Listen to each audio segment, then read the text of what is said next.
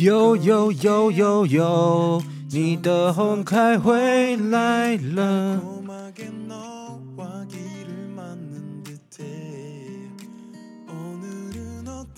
不行，太好听了，我好想去听，我好想去听，不想录音，想继续听，可是不行，不行，慢慢飞到，慢慢飞到，再见了，再见，拜拜，拜拜。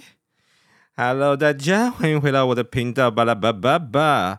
嗯，今天呢，今天呢，我们来分享什么呢？今天呢，又是久违的连录，我已经很少没有这样子连录了，所以呢，上一集我是跟上一集一起录完的。我我瞧一下我的姿势啊，我要来一个很舒服的姿势。来，今天呢，刚刚录完一个比较比较比较比较深度一点的话题，就是其实一点也不深，我完全也是在讲干话。就是我原本要成立新公司，后来呢，就是你们上一集的内容嘛。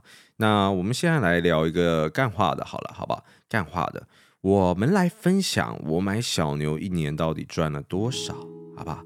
好，那在今天的节目正式开始之前呢。呃，欢迎我们的干爹啊、呃、，Body Goes 靠背跟我们干爹。我上一集有分享说，希望大家可以来，就是来，就是如果你真的有想要，就是有这个业配分享的话，可以来联联系我，因为我觉得还蛮好玩的，因为我没有靠 Podcast 盈利嘛。然后我想说，可以这个可以来来来这个。来来来，有这个有这个机会啦！如果大家今天刚好是厂商，或是某厂商的公关，或者什么的话，可以来洽谈。我觉得我的价码一定是非常的便宜的，修过短袜。那毕竟这个上一集还没有真的发出去嘛，没有干爹，我今天自己创造一个干爹，Body Goes 啊，自肥自肥。啊，Bodygos 是做什么的呢？啊，Bodygos 是做这个健康机能食品的东西，都超级好喝，超级棒。然后呢，我们的豌豆蛋白还有我们的乳清蛋白呢，都是全球首创，这真的是我们发明的，这真的是我们自己研发出来的配方。原本你绝对不会听到所谓的叫多效蛋白饮或者多效豌豆蛋白饮这种东西，百分之百我对天发誓绝对不存在。那是我跟我的研发花了半年、一年的时间，一直在办公室里面测试出来的结果。后来就很多人抄袭了，所以你可能现在还可以看到很多多效乳清蛋白饮，但是我们绝对是首创。那如果对于健身蛋白饮摄取，或是我们还有其他的产品，就是代餐啊，呃，也不能说代餐，应该说说轻食餐。我们每一份轻食餐呢，在一百热量在一百大卡以内，然后呢，可以提供十五克的蛋白质，还有约一天约大概是三分之一的人体必需营养素的摄取量。哦，我们尽量把这个餐是做的，所以就叫做轻食餐，也叫做营养餐，是可以帮助你呃。嗯，我先讲哦，这个产品这个营养餐呢，它绝对不是一个瘦身产品，它绝对不是吃了就能让你直接变瘦的东西，一定要有这个观念哦。这个产品只是我们先来理解瘦跟不瘦的关键到底是什么？瘦跟不瘦的关键其实就是你一整天的总热量摄取量要低于你的基础代谢率，只要能低于你的基础代谢率的话，你就可以达到燃脂，你就可以开始变瘦。可是如果你一整天吃了一大堆东西，可是你的热量是大于基础代谢率的话，就会变胖。所以，我们先了解瘦身的关键是什么？那这个轻食餐呢，它最主要的目的其实就只是提供你一定的营养成分之外呢，帮助你提供你另外一种摄取热量的方法。哦，你如果今天原本想吃炸鸡，然后呢，这些炸鸡加起来可能热量是七百大卡，你用轻食餐来代替的话，你摄取的热量其实是大概九十九大卡，不到一百大卡。那你的总摄热量摄取量越来越低的时候，你当然就可以达到变瘦的效果。可是我必须得强调，我的产品绝对不是瘦身产品，我绝对不会用卖药的方式让你有错误的认知理解我们的产品，它只是提供营养。让你摄取营养的另外一种方式而已。那我们会尽量的把我们的产品，我们自己研发，不会像什么其他品牌的那种代餐，然后吃的是完全不营养，然后你也不知道吃了什么东西。我们是甚至有些比较不肖的厂商还会放泻药，让你觉得你自己通便很顺很顺畅。我们的产品是绝对真的真的是好的，那不会有这样子的问题。所以我们要有一个良好的基础的这个。呃，卫教观念啊，千万不要误会，觉得产品是本身是可以瘦身的。呃，我是要非常郑重的告诉大家，不可以有这样错误的观念，它只是另外一种。呃，当然你要说今天跟正餐比的话，正餐能提供的可能有其他营养素，但是你说这种东西就有好有坏嘛。如果你今天正正餐是很正常的话，那它当当然是可以提供这个营养餐没有的营养素。但如果你今天是吃炸鸡或者什么的话，它同一时间也可以帮助你去不。避免摄取掉那些不必要的脂肪啊，或是什么其他就是油炸的这种东西的，还有甚至是淀粉啊。所以这个东西这个产品确切符不符合你的需求？我觉得我现在就是就是把它到底能。它的功效到底是怎么告诉你？那它符不符合你的需求呢？就由你自己判断。这篇上线的时候，我不知道我公司的新的一些产品已经出来了没有，但是我觉得有可能还没有，所以我现在先不爆雷。在三月底的时候，公司会陆陆续续有更多更厉害的产品推出。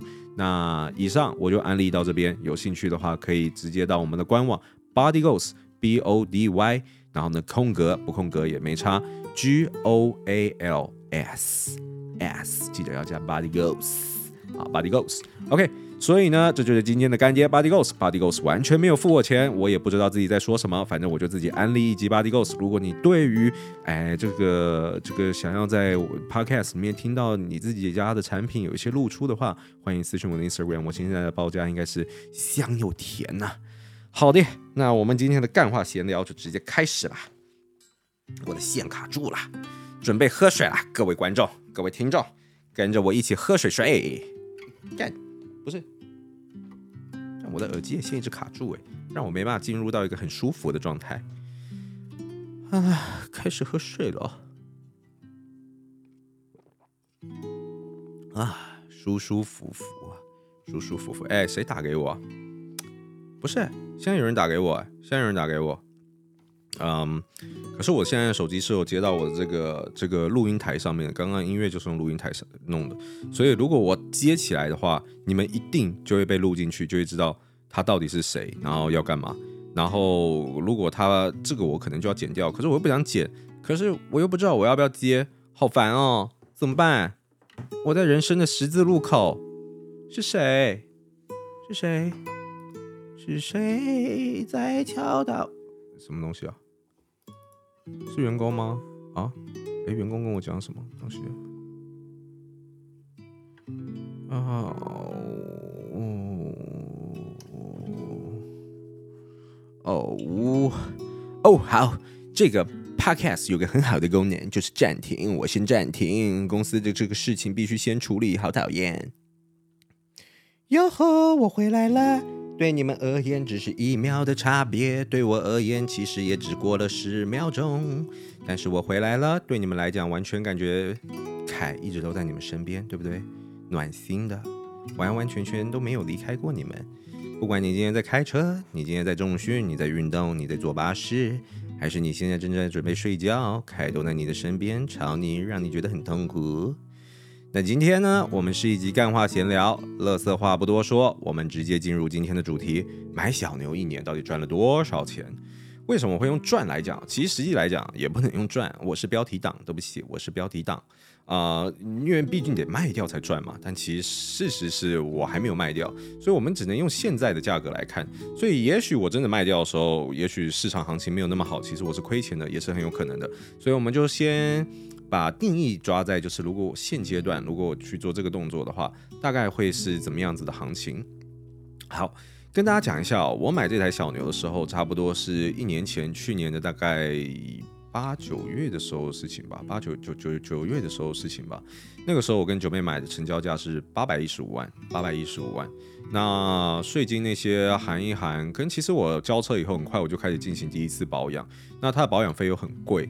然后再加上保险吧，保险真的是更贵。那个时候保险我记得一年好像就快要二十万呢，保险一年就快要二十万，真的是有够贵的，十八万吧，我记得好像十八万。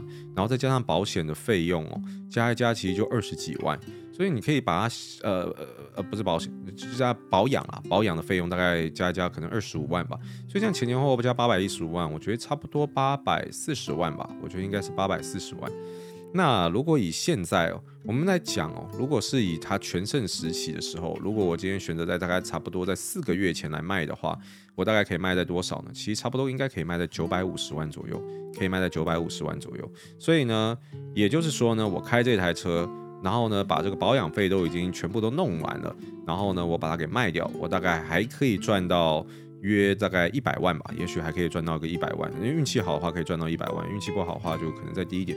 因为当时其实是有看到市场上有同年份，然后呢车况比我差的车，然后的开价其实都比我刚刚讲九百五十万还要来的再更高。那其实这是你们一定会很好奇说，哎哎，这这怎么回事？买超跑还可以赚钱，那哥还不给他买起来，直接先配个三台，然后放在家里，又能投资，又能赚钱，又能开爽爽。对，呃，可是这次有一些天时地利人和的状况在，所以这也不是一个正常现象。讲真，这不是一个正常现象。那我们就来讲讲为什么会有这个状况。其实，如果你今天是个超跑迷，你是一个跑车迷的话，其实也不用说一定要到超跑了。其实，在去年的时候啊，也经历过包含疫情啊。的种种的因素，所以其实全球是非常缺车用晶片的。在缺车用晶片的情况下，交车量跟制车量其实就不会太高。所以不管是你今天就算是买 Porsche 啊，我们买保时捷，亦又或是你今天是要买 Lamborghini 啊，法拉利也一样，你大概交车哦，你定新车到交车时间哦，可能大把大概都要等两年，大概都要等两年，有时候甚至可能更久。所以就是因为它现在这个交期时间拉得太长，做不出车啊。做不出车，所以呢，就变成是说这个车的二手的市场行情价变得非常的好。然后呢，加上大家可能因为疫情关系没办法出国嘛，你可能已经憋了很久了，有一笔资金了啊，你资金没有办法往海外投放，你没有办法去国外爽，你可能就会更倾向把这笔资金留在台湾，然后呢去做一些比较大规模的这个娱乐开销，有可能啊，我不知道，乱猜的。呃，只是有卖车的同行是这样跟我讲的。那所以呢，就是因为这个市场缺车的状状况，然后再加上你定新车实在是要太久，所以这个东西的二手价竟然不跌反增。其实你要知道，这种奢侈品哦，它是一定会有折旧率的，它肯定有折旧率的。你照理来讲，虽然这种东西也会有天花板，它应该是一个，它是应该是个这怎么称呼反 luck 曲线嘛？就是它前期的折旧一定是会比较高的，到后期会慢慢去平缓，所以它的地板价、它的触底价其实。大概我觉得大概五六年以后，大概七八年以后，可能就会慢慢已经开始趋于平缓了。它不会真的跌到一个非常非常夸张的境界，它可能就最后就是卡在差不多那个水位线了。呃，随着年份慢慢减一点、减一点、减一点，可是呢，不会像一开始可能前一两年、三年的时候，它的跌价幅度这么大。那。呃，所以正常情况下来讲啊，这种车子它是一定会跌价的，尤其它是奢侈品。但是呢，就是因为我刚刚讲的这种上述的原因，所以它的价格其实是反增的。那你们可能会好奇，九妹卖给我的时候，是不是那个时候车车车的状况，这个车市的状况是不是好？他有没有亏到钱？其实他具体买到什么样的价钱，其实我我我我们我是没有过问的。但我认为他当时卖的点应该也是卖的不错了，因为其实他在卖车的那个点的时候，其实很多市场的车的价格已经起来了一阵。阵子，我那个时候在买车的时候，我有跟他聊。我那个时候看车已经看了快一年，然后我就发现奇怪，为什么我看了法拉利、看了兰博基尼，过了一年以后，很多车的价格没有跌，反而增。哦，这个时候是当时真的真实的一个状况。然后，所以我个人认为啦，他应该也不会真的到亏损太多。可是因为他也有一些改装，所以这个我不好讲。我我不是他，我也没有问过他这个立场，我就不多做猜疑。可是我自己觉得，就是他当时卖的这个市场行情了，应该也不会算太差了，应该已经算是整体。市场的车价已经有在往上走的这个阶段了，只是没有想到我接手了以后，这个市场的热度依旧存在，然后呢，它市场的价值还在继续提高，然后呢，一路从这台车，我觉得在如果在疫情前的话，也许它二手价格就在七百多万吧，我猜，到后来我接手价格到八百万，到后来有到九百万，九百万是肯定肯定有的价格，虽然现在我觉得有回跌，我觉得现在回跌价格比较好的成交价格大概应该在八百五到九百之间，呃，已经确实有想要跟我买。这台车的人出价到八百五十万，所以我相信这个是绝对可以有的这个成交价格，但我没有卖，我没有卖，然后差差不多是两个月前的事情吧，两个月前的事情。那所以让大家知道一下，就是这个车的市场价格的变动幅度，千万不要因为我今天听了 Honkai 的 Podcast 以后，然后就开始做了错误的决定，疯狂贷款，然后狂去买超跑，因为 Honkai 说超跑可以赚钱。呃，现在我觉得已经开始在走下坡了，已经开始走下坡，车用晶片开始恢复供应，然后呢，疫情开始解封等等的因素考量，我觉得目前的包含 Lamborghini 也是一样，到去年年底的时候吧，应该就已经开始恢复交车了，所以很多东西的产能已经慢慢跟上，只要产能陆续跟上，然后呢，全球对于疫情的影响。越来越小的情况下，当然你说乌俄战争啊，美国升息各种东西，其实对经济来讲一定还是会有其他外部影响。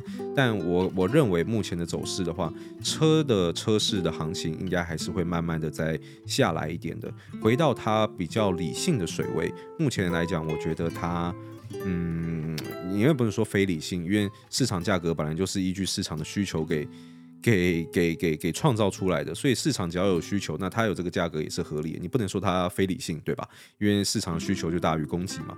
可是我个人认为，目前接下来的状况应该是会稍微下降一点点的。那要来讲讲说，这台车以现金来讲。为我带来多少的话，那大家心里可能就有个底。反正我现在要卖大概就八百五到九百，基本上我怎么卖都不会亏了。我基本上怎么卖都不会。哎，不好说。我最近又换了轮胎，我轮胎四条换下去，包含定位换了六万块，很贵。我特斯拉也换轮胎，我特斯拉换完轮胎是一万四含定位。我的小牛换四条轮胎六万。整整四倍，四倍多，天哪，真的是有够贵的，而且它的胎的耗损程度会更快，因为它是热啊，那是什么什么怎么称呼啊？热熔胎吗？还是怎么？其实我自己对车的研究是没有到非常深的，反正它基本上就是增加抓地力，然后更黏，所以它耗损一定会比较快，所以它可能开个八千公里，我不确定就要换了吗？呃，这个其实是非常的耗，非常耗损速度是非常快，比起特斯拉的这种一般的车用的。胎子胎这种轮胎来讲是这样子，那再来想想使用度好了。其实这一年你们可能大家会想说，这样很赚啊，那我就一直开。可是其实我这一年开他的车，这个真的非常少。我觉得我当时跟他蜜月期大概就只有一个月而已。我在那一个月确实有开得比较勤劳，然后呢，那个时候就是比较有时候公司状况不好，心情不好，就开着它，然后飞到阳明山上面，然后就是一个人这样子兜兜兜风，兜兜风哦，没有没有开超快，没有没有没有开很快，就兜兜风而已。对，那其实我到后期我开它频率真的不高，真的真的我觉得是偏低的。我觉得大概是两个月一次，大概两个月一次。你们现在一定觉得哇，好浪费哦，两个月才一次。对啊，因为开这个车，我讲真的会有压力耶，真的会有压力。虽然我一开始觉得它蛮好开的，其实就像是一般车一样，可是你的压力来自于就是这种车因为又低又扁，所以常常会有死角。那只要有死角。我自己就有可能会有操作上的失误，导致于撞到。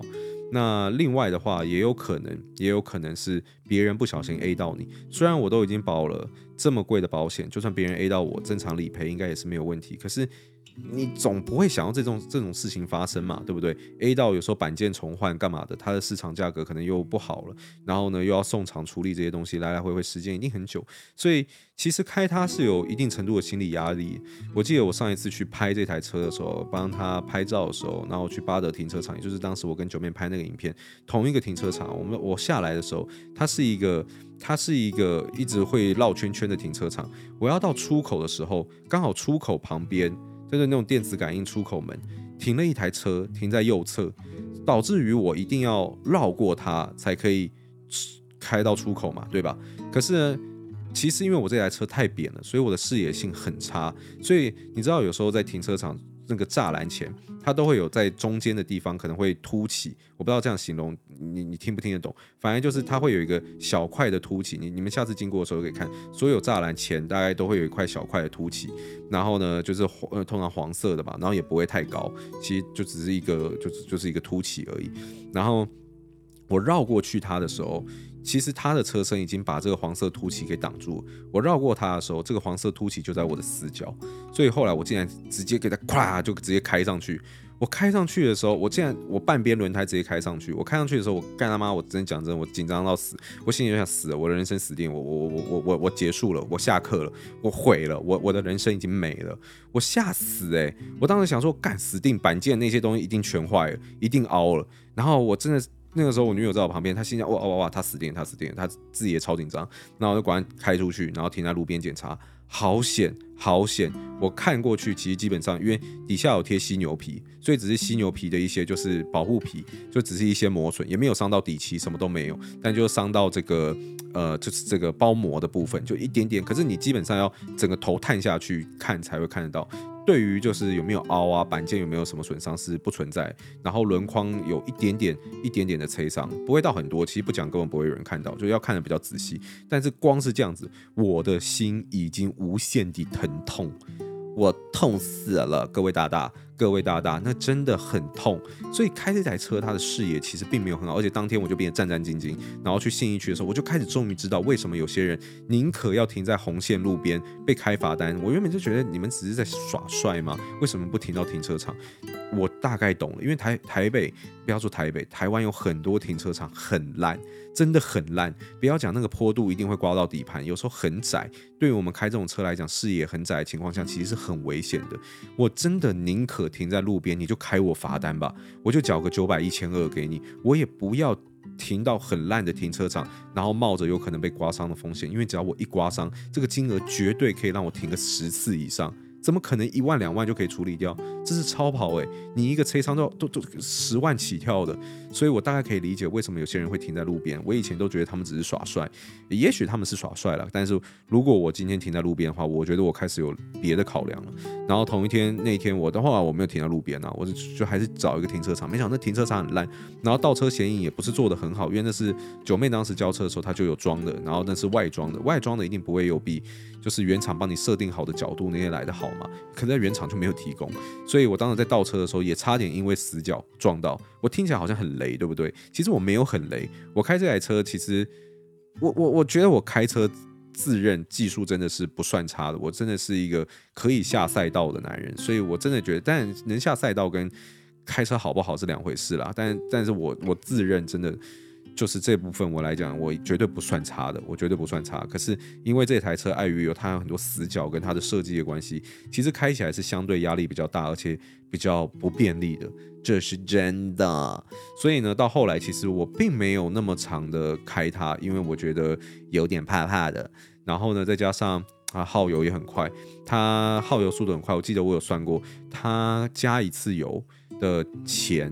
可如果换算成我在家里充电的话，特斯拉大概至少可以开半年到八个月，就差那么多。然后它耗油的速度是非常快。如果我就是都把它拿来当通勤的话，一下就没了，一下我就要加油了。它的耗油真的是非常非常的大，对啊，所以就是这样子啦。所以这台车我的到后期的开车频率大概就一两个月才一次，所以其实我一直有犹豫要把它给卖掉。我大概其实从半年前我就开始犹豫要卖掉。那近期其实可能因为一些事情，我真的会把它给卖掉，因为我想要买一个办公室。那我想要买办公室，这就是另外再做一集再跟大家分享吧。呃，包含前阵子看房的一些事情。呃，我原本是要租啦，可是我后来算一算，我觉得可能我可能会想用买的，但是整体我我我对于买不动产这一块来讲，经验是很低的，所以我觉得我可能还要再了解一下，所以这台车有可能还是会被我给卖掉。可是我为什么呢？为为什么很不忍心卖这台车呢？其实是因为我觉得它对我而言是有很多故事性的。我认为啊。刚刚有讲到嘛，我我我我买这台小牛一年我赚了多少？刚刚是以金钱的层面来跟大家分享。那如果今天以人脉，如果今天是以其他东西来分享呢？我觉得很多东西就是很难去评估它的价值所在，所以它比较像附加价值，而且无法被量化。但我觉得还是可以跟大家分享。我觉得就是建立人脉这一块真的是建立了不少。呃，包含我上九妹的频道了以后，有不少人就开始看到我了嘛，然后认识我，然后呢追踪我，然后我的 Podcast 收听的人数也也有蛮明显的成长。那光是这一点，我觉得它就已经是一个很强的附加价值。虽然我本来就也没有想红，或是把自己当做 KOL 在经营，但是不管怎么样，你身为创作者来讲，不管你今天是做 Podcast，不管是做 YouTube，有更多人看到你的作品，你一定只会更开心嘛，对吧？你也不会变得说哇，好多人听到了，死定了，我不想再录了，真的也怪怪的。所以我觉得这个附加价值就已经很大了，而且同一时间又经历到很多人脉，然后呢，我。也因为这一台车的关系，认识了蛮多我觉得我以前不会接触到的老板哦。当然，有时候他这个人脉建立不是那么直接，可能是牵线的关系。但不管怎么样，也都一定跟这台车有关系，也跟这台车有关系。也是因为这台车的关系，呃，这个说来可能就有点复杂，但是也是因为这台车的关系呢，呃，有认识到现在的女友这样子。嗯，当然跟车本身没有关啦，当然都是。嗯，都是间接关系，就像刚刚我举例的一样，说听我 podcast 的人增高，也不是因为我买这台车，是因为我买这台车，所以我上了九面节目，然后呢，有更多人看到我，所以我的 podcast 的收听人数变高。对，所以认识我女友这个跟本身车是没有关系，可是它它也是有间接关系。所以包含认识女友啊，然后九面啊，或是呃，认识了很多其他老板，然后呢，甚至有很多商业合作的机会。我认识了一些老板，然后呢，认识了一些网红，然后呢，跟他们有更多的商业机会。我觉得这些都很难得。我觉得这些都不是，如果我今天选择不去买这台车的话，我觉得我完全不会经历到这些过程。我完全不会，我我很难想象，如果我今天不买这台车的话，平行时空的另外一个我没有做这个选择，那现在。会发生什么事情？现在的我会长成什么样子？现在我的公司会长长什么样子？现在的我会长成什么样子？我觉得我这是我真的有发自内心很好奇过的一个问题，因为对我来讲，这真的是我可以说，人生哦，有时候会发生一些事情哦，是我觉得就是所谓的转泪点。转捩点就是你你你你不做跟你做的话，我觉得你的人生在后续会有很大幅度的不同，这个我会称之为转捩点。呃，这种转捩点其实讲真的，在我活这么大的过程中，我觉得没有发生过太多次，其实很少，非常少。那其中我觉得我当时去考 GMAT 这来讲，应该也算是一个不错的转捩点，因为我当时 GMAT 考的就蛮高分嘛，所以才让我有办法有一些自信，或者怎么样怎么样申请到商学院，然后才开始有这些东西可以跟大家分享。那可是硬要说的话，讲真的，我觉得目前人生我最大的转捩点，应该还是买这台车。这台车。带给我的这个其余的附加价值真的是太多了，尤其是我记得我刚买这台车的时候，是我状况比较不好的那一段时间，其实就是因为我的心理状态比较不好，所以我才选择买这台车。讲真的是这样子，那、嗯、心理状况不好的原因，可能我不知道在哪一集曾经有介绍过，反正那都二零二一年的事情，我也不再多说了。那诶，这样子的话，我有这台车其实已经一年半嘞，不是一年，是一年半哦，哇，时间过得好快。然后对啊，所以在那个时间点，我甚至在怀疑说，因为那个时候接二连三的发生了很多的事情，在我人生，不管今天是工作上还是私人上，其实都发生很多事情，然后都对我有不大不不不小的打击。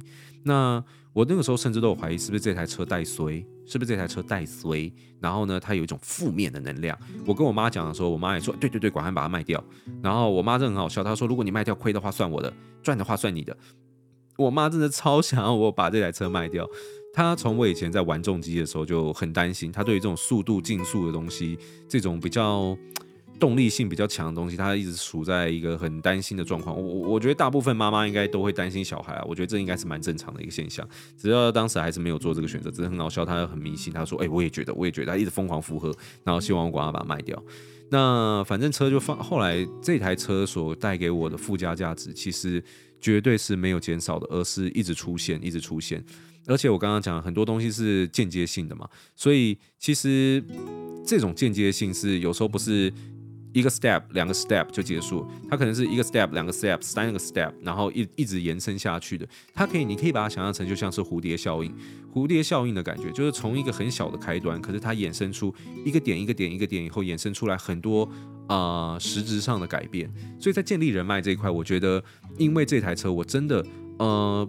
目前为止，我觉得可能跟我的工作也没有到真的说，因为这台车提升了非常多的工作上的层面呢、因为我觉得建立人脉跟你要不要把这些人脉应用在你的工作上是两回事。你可能不一定要你，你就算今天认识了很多网红，可是你要把它跟你的工作结合，然后呢跟大家合作，亦又或是你只是跟他们当朋友，其实这都是你的选择。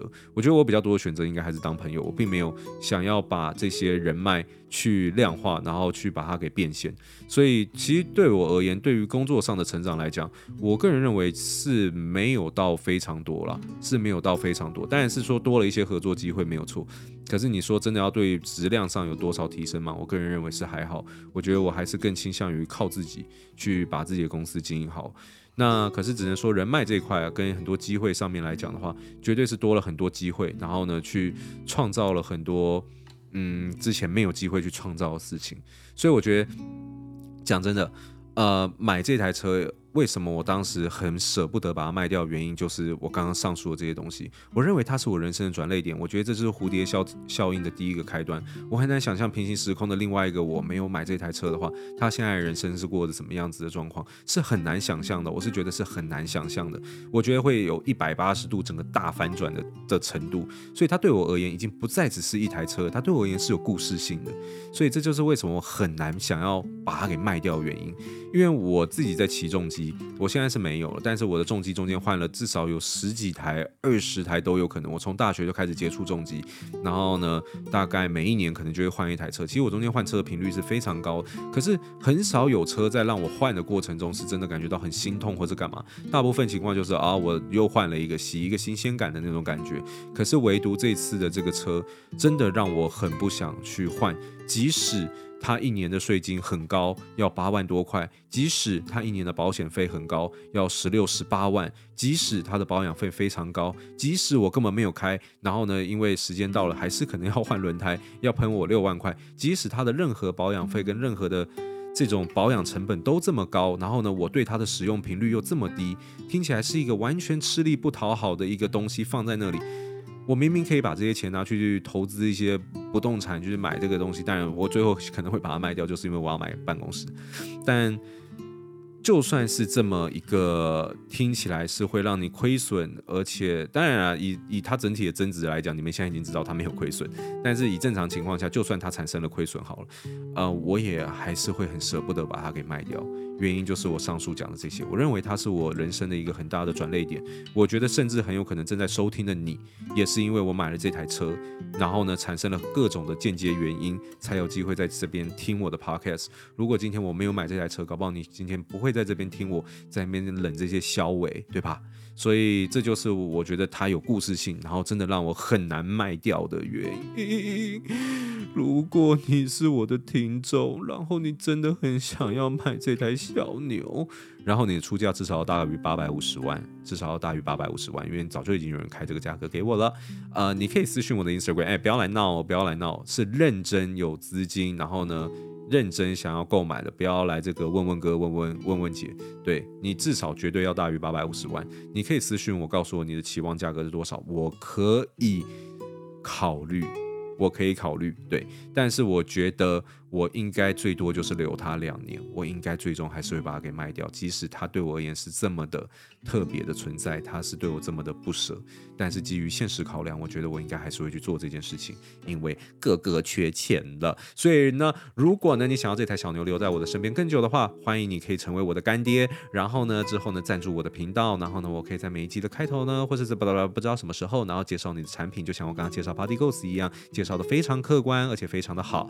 那啊，干爹，请来私讯我的 Instagram。我觉得我现在的报价应该是不高的啊，应该是不高的。那差不多了，差不多，差不多啥？我现在录了多久？哦，三十一分钟，差不多，跟上一集差不多。那我觉得今天呢，这一集呢，大概就是我想跟大家分享我买小牛的一个整体的状况。在这一年一年半的过程中，我到底赚了多少？呃，严格来讲。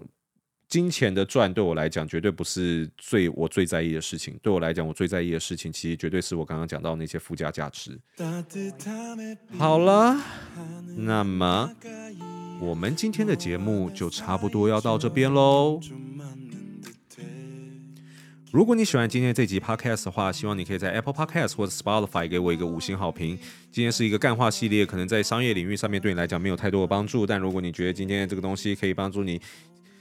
减缓一些你孤单的时候的一些的生活，不管你现在正在通勤、大便，然后呢吃饭还是干嘛，你无聊在那边听，或者你睡前想要增加一点想睡觉的感觉的话，啊、欢迎你给我一个五星好评，这对于创作者来讲是一个非常大的鼓励。哦，对，我想到我最近结束的时候会放这些音乐，可是如果我今天要加背景音的时候怎么办？我完全忘记这件事情嘞，我完全忘记了。反正我相信你们听到这边已经知道我怎么克服了。好了，那今天这集 Podcast 就到这边。我们就下一集再见了，大家拜拜。